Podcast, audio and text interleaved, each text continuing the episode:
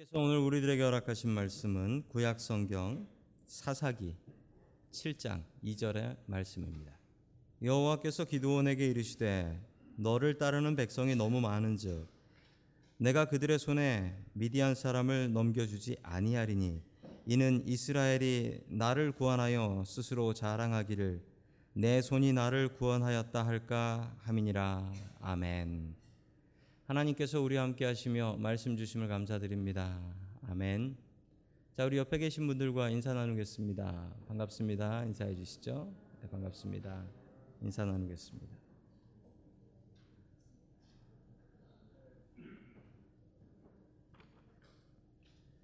자, 오늘 약함을 자랑하라 라는 제목을 가지고 하나님의 말씀을 증거하겠습니다. 자, 오늘 이야기는 기드온의 이야기입니다. 이 기드온은 이스라엘의 12명의 사사 중에 다섯 번째 사사였던 사람입니다. 자, 오늘 기드온에게 주셨던 말씀과 일들을 통하여 하나님께서 주시는 은혜를 받아 누릴 수 있기를 주의 이름으로 간절히 축원합니다. 아멘. 자, 첫 번째 하나님께서 우리들에게 주시는 말씀은 숫자를 의지하지 말라라는 말씀입니다. 숫자를 의지하지 말라. 우리는 숫자를 의지하면 안 되겠습니다. 오늘 이야기에 나오는 이스라엘을 괴롭게 하는 적이 있는데 그 적이 미디안으로 나옵니다. 이 미디안이라는 나라는 지금 없기 때문에 여러분들이 잘 아실 수가 없죠. 자, 미디안은 화면에 보시면 지도에 나오는 지역이 미디안이라는 것입니다. 여러분 지금 저기가 어느 땅인 줄 아십니까? 지금은 저기가 사우디아라비아 땅입니다. 사우디아라비아 땅. 자, 저기 살던 미디안 사람들이 이스라엘을 공격했습니다. 그 이유가 무엇이었을까요? 자, 우리 사사기 6장 3절 말씀 같이 보겠습니다. 시작. 이스라엘 자손이 씨앗을 심어 놓으면 미디안 사람과 아말렉 사람과 동방 사람들이 쳐들어 오는 것이었다. 아멘. 자, 이스라엘이 씨를 뿌려 놓으면은 미디안 사람들, 뭐 아말렉 사람들, 동방 사람들 이런 사람들이 쳐들어와서 어, 먹을 것을 뺏어갔다라는 이야기입니다. 그 이유가 뭐냐면요, 여러분 저게 지금 현재의 구글 map입니다. 구글 사진, 구글 satellite view인데요.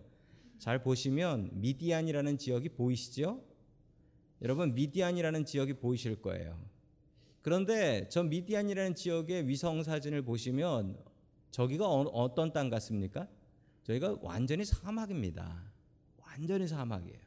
저기 농사 못 짓습니다. 비가 제대로 오지 않기 때문에 농사를 지을 수가 없어요. 그러면 저기 있는 사람들은 어떻게 먹고 살아야 되냐? 녹색으로 된 데로 와서 사가든지 뺏어가든지 해야 됩니다. 여러분 저게 녹색이 유일하게 보이는 곳이 있죠. 이스라엘입니다. 그러므로 사방에서 이스라엘을 공격할 수밖에 없는 거예요. 저기에 가야지 먹을 게 있기 때문에 그렇습니다. 자, 그래서 미디안 사람들이 먹을 것을 위해서 이스라엘을 공격을 했습니다. 고통을 당하던 이스라엘은 하나님 앞에 기도했고 하나님께서는 기드온이라는 사사를 뽑아 주셔서 그 사사를 통해서 미디안과 전쟁을 하게 해 주신 것입니다.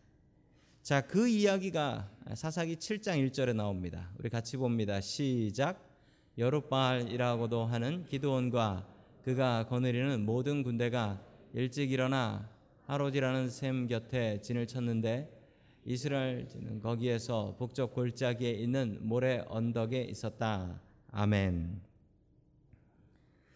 자, 군인들을 모았는데 여러분 그 군인들이 진친 곳이 어디라고 합니까?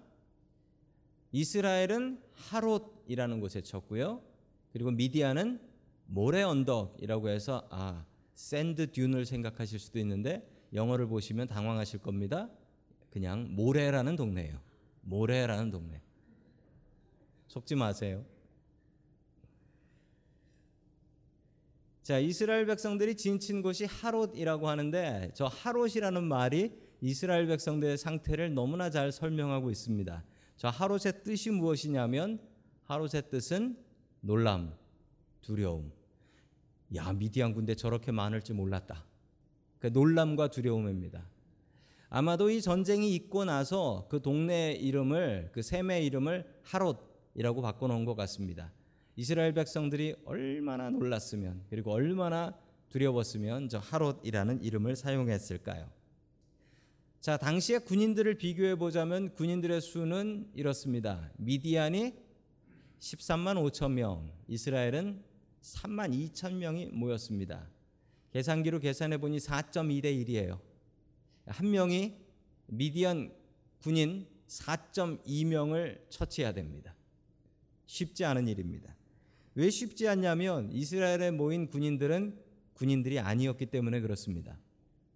그냥 각 지파별로 각 지파별로 몇 명씩 뽑아와라 라고 얘기해서 그냥 뽑혀온 사람이에요. 그 중에는 농부도 있고 그 중에는 목동도 있고 그 중에는 어부도 있고 무기라고는 어떤 사람은 돌 들고 온 사람 있고 어떤 사람은 나무 몽둥이 들고 온 사람 있고 이런 상황이었어요. 자, 그러니 이스라엘 백성들이 얼마나 두렵고 떨렸겠습니까? 자, 그런데 더 두렵고 떨린 하나님의 명령이 임합니다. 자, 우리 사사기 7장 2절의 말씀을 같이 봅니다. 시작. 주님께서 기도원에게 말씀하셨다. 내가 거느린 군대의 수가 너무 많다. 이대로는 내가 미디안 사람들을 내가 거느린 군대의 손에 넘겨주지 않겠다. 이스라엘 백성이 나를 제쳐놓고 제가 힘이 세어서 이긴 줄 알고 스스로 자랑할까 염려된다. 아멘. 자, 이스라엘 백성들이 너무 많아서 이 사람들이 교만하여질까봐 자기네들 힘으로 이겼다고 얘기할까봐 걱정되니 사람들을 돌려보내라는 것입니다. 여러분 기도원의 마음을 한번 생각해 보십시오. 지금 13만 5천 명을 3만 2천 명으로 대결해야 되는 기도원의 마음은 애가 타고 또 거기 모여 있는 백성들의 마음은 놀람과 두려움으로 가득한데 하나님께서 더 두려운 말씀을 하셨으니 돌려보내 너무 많아라고 하시는 거예요. 이 얘기를 들은 이스라엘 백성들은 얼마나 기가 막혔겠습니까? 자, 그래서 돌려보낼 사람들을 정합니다. 자, 사사기 7장 3절 봅니다. 시작. 그러니 너는 이제라도 그들이 말하며 두려워서 떨리는 사람은 누구든지 길르앗산을 떠나서 돌아가게 하여라. 기도원이 두려워서 떠는 자를 돌아가게 하니 그들 가운데서 2만 2천 명이 돌아가고 만 명이 남았다. 아멘. 자, 돌아가라고 했는데 첫 번째 기준을 정합니다. 그 기준이 뭐냐면 두려워 떠는 자. 여러분 하나님의 일을 하는데 우리가 하나님을 믿는데 있어서 정말 중요한 것이 하나 있는데 그것은 두려움을 없애버리는 것입니다. 우리의 마음속에 두려움을 없애야 돼요.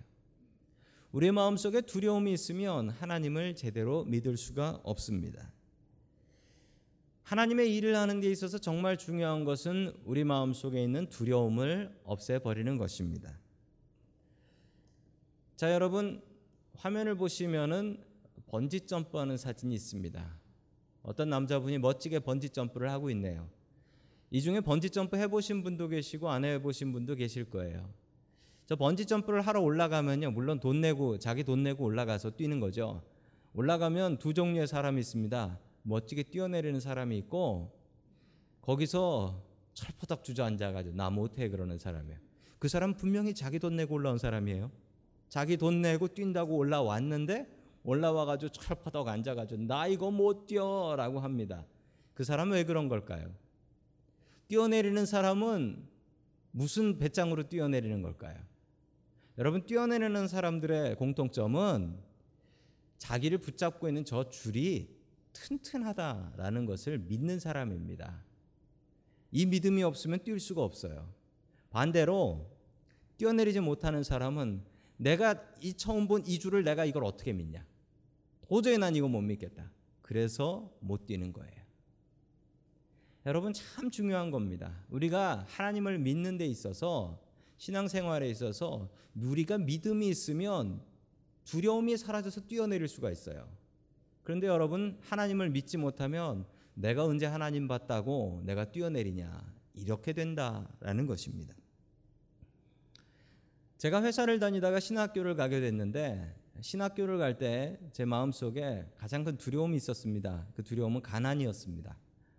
어렸을 때부터 너무 가난하게 살아서 가난하게 사는 건 너무너무 싫은데 가난하게 살기 싫어서 공부했는데 가난하게 살기 싫어서 회사 갔는데 이 목사 되려고 생각하니까 가난하게 사는 게 너무나 싫은 거예요. 그 두려운 거예요.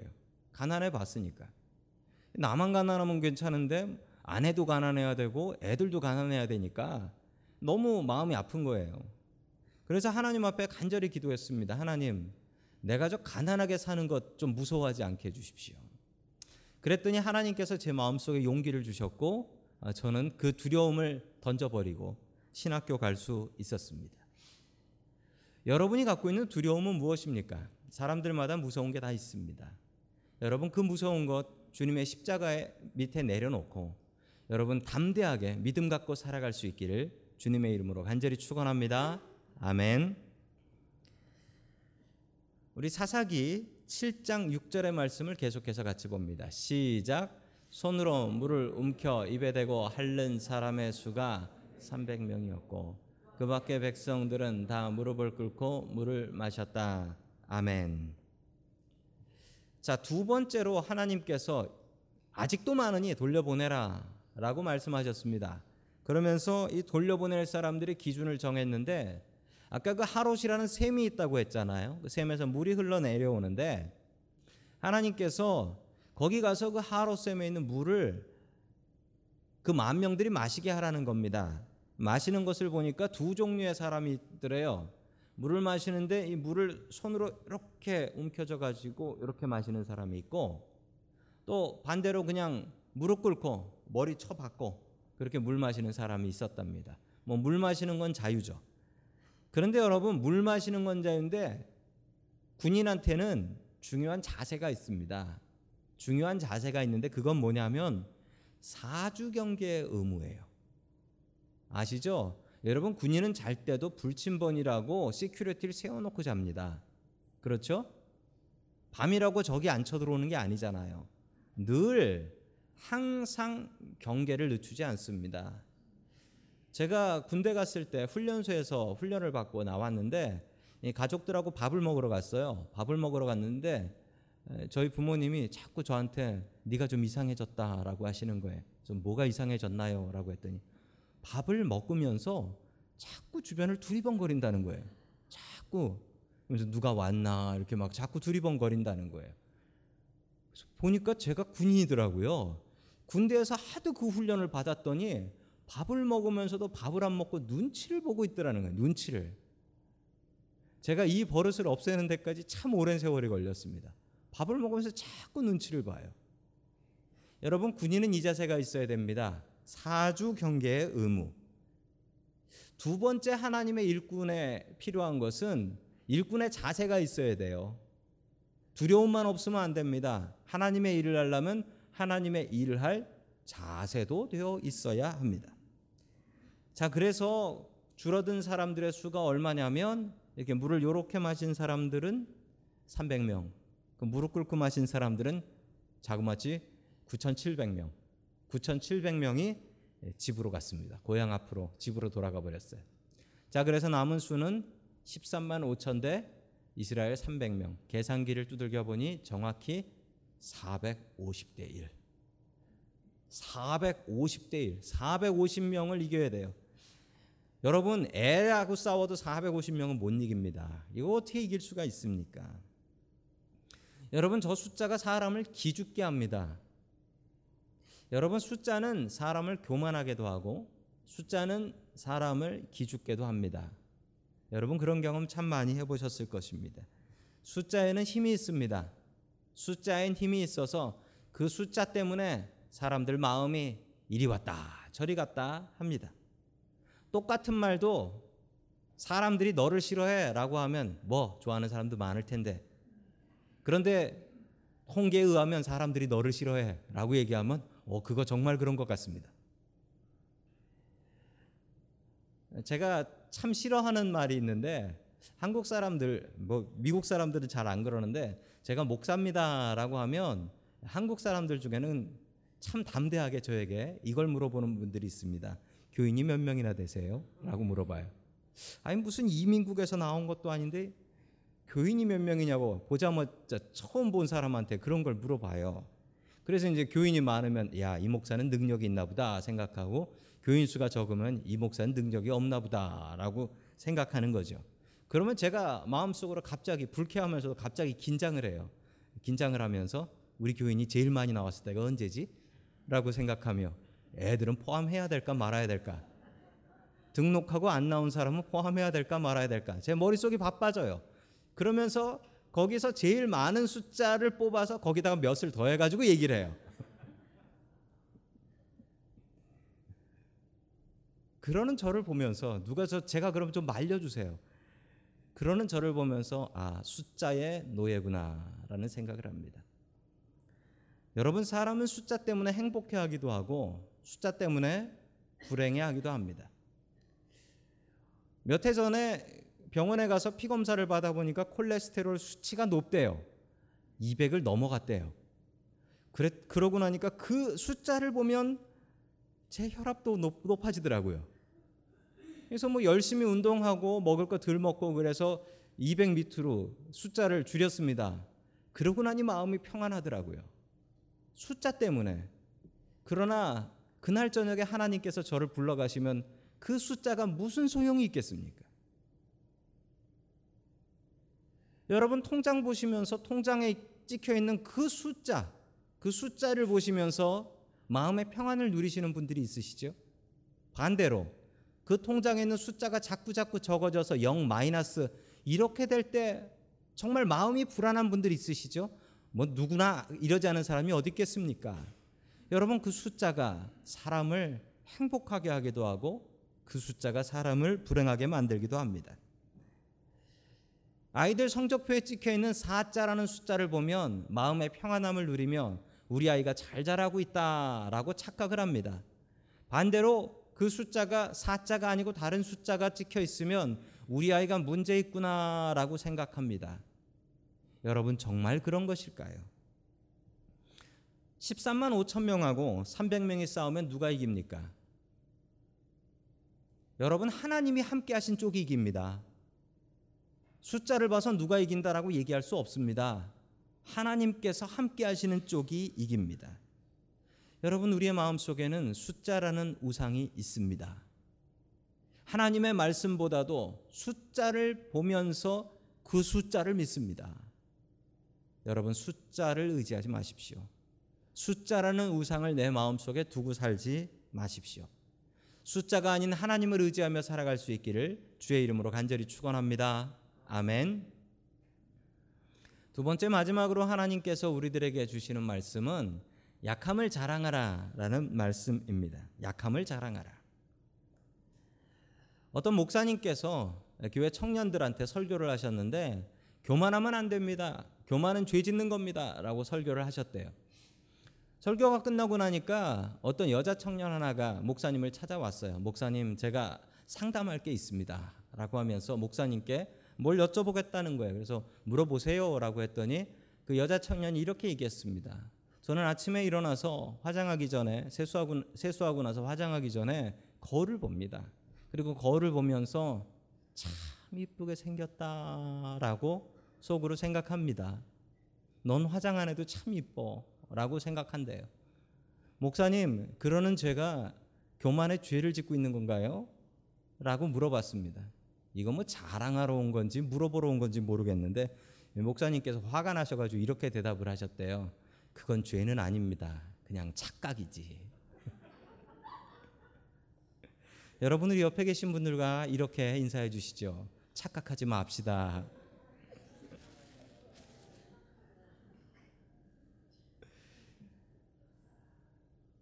통계에 의하면 아 저도 숫자를 얘기하네요. 예쁜 여자들이 화를 더 잘 낸답니다. 예쁜 사람들이 화를 더 잘 낸대요. 예. 제가 그 통계를 보니까 제가 요즘 왜 화가 나는지를 좀 잘 알 수 있을 것 같습니다. 여러분 통 모르는 듯한 눈치신데요. 사람들마다 잘난 게 있고 못난 게 있습니다. 태어날 때부터 잘난 게 있고 태어날 때부터 못난 게 있어요. 여러분들도 있죠? 태어날 때부터 나는 이게 잘났다라는 게 있으시고 난 태어날 때부터 내가 죄진 것도 아닌데 이건 못한다. 이거 있으실 거예요. 여러분 그 잘남은 누구에게서 온 걸까요? 잘남을 주신 분도 하나님. 여러분 우리에게 못남을 주신 분은 누구실까요? 그 못남을 주신 분도 아마 하나님이신 것 같아요. 근데 중요한 사실이 있습니다. 왜 잘났고 왜 못났는지는 몰라요. 그런데 해야 될 일은 있어요. 잘나면 그 잘난 것으로 교만하지 마시고 감사하십시오. 감사하십시오. 그리고 못난 게 있으면 그 못난 것으로 하나님께 기도하십시오. 하나님을 의지하십시오. 이게 하나님께서 주신 말씀이지. 여러분, 사람들은 반대로 삽니다. 잘난 게 있으면 교만하고, 잘난 게 있으면 교만하고. 반대로 못난 게 있으면 좌절하고 기죽습니다. 여러분, 하나님께서 그러라고 주신 것들이 아닙니다. 여러분 이스라엘이 미디안을 크게 이기는데 그 크게 이긴 것이 그들의 장점 잘난 것 때문이 아니라 그들이 못난 것 때문이었습니다. 자, 우리 사사기 7장 25절의 말씀을 같이 봅니다. 시작.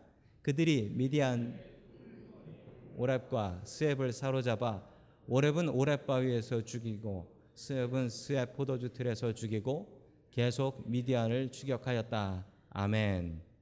또 이 성경 보시면서 야 신기하다. 오랩이 오랩 바위에서 죽고 스앱이 스앱 포도주 틀에서 죽었대. 어떻게 이럴 수가 있지? 죽고 나서 거기 바위 이름을 그렇게 지은 거예요. 예, 죽고 나서. 자, 그런데 포도주 틀에서 사람을 죽였답니다. 포도주 틀에서 왜 사람을 죽이죠? 여러분 화면 보시면 저 포도주 틀인데 저 포도주 틀에서 사람을 죽였다라는 거예요. 저 포도주 틀에 저 포도를 다 넣고요. 저 포도 포도를 이제 발로 가서 밟는 거예요, 일꾼들이. 그럼 포도가 다 터지잖아요. 그럼 저 가운데 포도 즙이 모이는 거죠. 그거로 이제 포도주를 만드는 겁니다. 자, 저것을 이스라엘에는 wine press라고 하는데 포도주 틀을 하면 생각나는 사람이 있습니다. 이 지금 이스라엘의 대장인 기드온입니다. 기드온이 저 포도주 틀에서요. 미디안 사람들한테 안 들키려고 허리도 못 펴고 밀을 타작을 했어요. 저 포도주 틀 생각하면 기드온은 그때 그 아픈 기억과 내가 힘이 없어 내 나라가 힘이 없어서 내가 저기서 미리삭을 타작했네. 저 포도주 틀은 기드온한테는 약함의 상징이에요. 그런데 여러분 하나님께서 그 약함을 무엇으로 바꾸셨다고요? 거기서 적의 대장을 잡아가지고 적의 대장을 죽여요. 하나님께서 그 약함을 강함으로 바꿔 주셨습니다. 그리고 기도원은 자신의 약함을 자랑합니다. 내가 이렇게 약했다. 하나님께서 하셨다. 하나님께서 하셨다.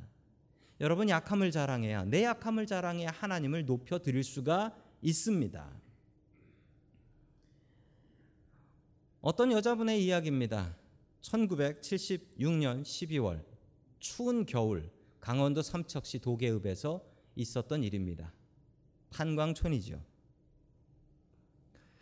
저기에서 자라던 18살 난 여자 아이가 있었습니다. 뭐 탄광촌이니까 다 연탄으로 부를 때요. 집에 난로가 있었대요. 난로가 있는데 연탄 난로예요. 연탄 난로에 연탄 난로를 피우시는 분들은 이 공통점이 있죠. 왜냐하면 공기가 건조해지기 때문에 드라이해지기 때문에 거기다 주전자를 올려놔요. 그런데 잘못해서 그 주전자가 애 얼굴로 쏟아졌어요. 그래서 이 아이가 얼굴하고 왼쪽 손에 3도 화상을 입었습니다. 탄광촌에 있는 병원에 데려갔더니 병원 의사분이 하시는 말씀이 얘는 피부가 너무 많이 상해서 얘는 죽습니다. 이 얘기를 듣고 어머니가 너무 마음이 아픈 거예요. 그래서 이 아이를 살리려고 그때부터 교회를 나가기 시작해요. 교회를 나가서 내 딸 살려주세요. 나 딸 살. 근데 이 딸이 살았어요. 살았는데 얼굴이 너무 흉해. 학교를 가니 학교에서 애들이 얼마나 놀렸겠습니까? 애들이 뭐라고 놀렸냐면 저 파충류 지나간다. 저기 도마뱀 지나간다. 라고 놀렸대. 애가 학교 가기 싫다라고 울면 엄마가 이렇게 얘기했대요. 네가 커서 대학 가면 내가 너 성형 수술 시켜줄게. 이 아이는 이 약속을 믿고 친구들하고 나가 놀 수가 없, 친구가 없으니까 다들 놀리니까 그냥 집에서 공부만 했대요. 그래서 이 탄광촌에 있었던 애가 혼자 공부해 가지고 서울에 있는 숙명여자대학교를 들어갔답니다. 대학교 가면 성형 수술 되려나 했는데 병원 가 보니까 이 피부는 성형 수술을 할 수가 있는 피부가 아니래요. 너무 오래됐고. 이 아이가 너무 마음이 아파가지고 학교를 가면은 사람들이 다 쳐다본대. 다. 다 쳐다보고. 심지어 같은 과 친구라는 애는 와가지고 야, 넌 그 얼굴 해가지고 시집이나 가겠냐? 이 아이가 너무 마음이 아파가지고 수면제를 배갈이나 슬리핑필을 배갈이나 털어놓고 죽으려고 했습니다. 그런데 누군가가 자기를 지켜주시는지 수면제 배갈을 먹고 잠만 잘 자고 일어났대. 죽는 것도 안 되네. 그런데 그러던 중에 자기 어머니가 그 삼척에서 큰 트럭에 치여서 교통사고로 돌아가셨어요. 뭐 자꾸 이런 일만 생기는지 모르겠어요. 너무 마음이 아파가지고 장례식을 치르고 나서 집에 왔는데 어머니가 다니던 교회에 여자 전도사님이 집에 찾아오셨더래요. 그래서 같이 위로 예배 드립시다라고 위로 예배를 드리는데 이 여자 전도사님이 이 얘기를 하시는 거예요. 주머니 속에 있는 종이를 꺼내서 보여주시면서 효진아, 네 엄마가 돌아가신 엄마가 평생 했던 기도 제목 딱 이거 하나다. 그러면서 보여주는데 그 기도 제목이 이것이었대요. 내 딸 효진이가 구원받고 하나님의 딸이 되게 해주세요. 이 기도만 평생 했다는 거예요. 이 딸이 그 기도를 붙잡고 웁니다. 그 기도를 붙잡고 울어요. 그리고서 이 딸이 교회를 다니기 시작합니다. 교회를 다니기 시작하면서 하나님의 말씀으로 치료받고 자신의 약함을 사랑하게 돼요. 자신의 약함을. 약함을 사랑하게 돼요. 그리고 이 여자분이 책까지 썼어요. 그 책이 내 약함을 자랑하라 라는 책이에요. 내 약함을 자랑하라. 자기의 약함을 자랑하고 나니까 자신감이 생기더래요. 그래서 어, 더 공부를 해야 되겠다. 그래서 건축학 대학원에 가서 건축학을 공부해서 취직을 했는데 30번을 서류는 다 통과하고 면접 가서 떨어졌대. 30번. 30번째 만에 취직해서 다니다가 내 비즈니스를 해야겠다라고 해서 예인 건축 사무소라는 건축 사무소 사장님이 됐습니다. 그리고 나를 사랑하게 되니까 내가 나를 사랑하게 되니까 이분은 자기를 어, Miss Heaven이라고 불러요. 자기를 Miss Heaven. 내 천국에선 제일 예쁘다라는 거죠. 남편을 찾아서 결혼을 해야 되겠다라고 생각을 해서 이분이 나이 40에 나이 40에 어떻게 기도를 했냐면 자기 이름도 정해놨어요. 자기 남편의 이름을 정해놨어요. 정해놓고 이름까지 부르면서 구체적으로 기도하겠다고 해서 이름을 정했는데 자기랑 결혼할 사람은 아주 용감한 호랑이 같은 사람이어야 된다는 거예요. 그래서 이름을 뭐로 정했냐면 용호 씨로 정했네. 용호 씨, 용호 씨 하면서 기도했대요. 그러면서 편지도 썼대요. 용호 씨에게 드리는 편지. 그리고 몇 년 뒤에 어느 전도사님한테 연락이 왔대요. 책을 보고 감명, 감, 감동을 받았다고 만나자고. 그래서 자그마치 여섯 살이나 어린 남자와 결혼을 해서 지금은 애둘 낳고 딸아들 낳고 잘 살고 있고 사모님이에요. 이효진 사모님의 간증입니다. 이분이 이렇게 얘기해요. 이분이 이렇게 약함을 숨겼더니 괴로웠고 약함을 자랑했더니 복받았다. 이렇게 얘기해요. 여러분 기도원이 그랬습니다. 기도원은 자신의 약함을 자랑했습니다. 그랬더니 하나님께서 그 약함을 가지고 강함으로 바꿔 주셨습니다. 여러분 우리가 기도할 때 여러분 강해서 기도하세요. 제가 힘이 넘쳐서 하나님께 기도합니다. 하나님 제가 돈이 넘쳐서 기도합니다. 하나님 제가 복에 겨워서 기도합니다. 이러세요?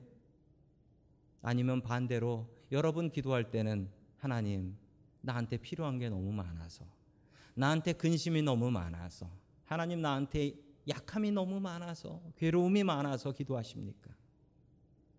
여러분에게 약함이 왜 있는지 저는 알질 못합니다. 여러분들도 잘 모르실 거예요. 그러나 중요한 사실 하나는 그 약함을 주신 분은 하나님이시고 우리가 그 약함을 해결하기 위해서는 하나님께 나아가 기도해야 한다라는 사실입니다. 여러분 약함을 숨기지 마십시오. 약함을 자랑하십시오. 약함을 주님 앞에 내어놓고 기도하셔서 그 약함을 강함으로 바꿀 수 있는 저와 여러분들 될 수 있기를 주님의 이름으로 간절히 축원합니다. 아멘.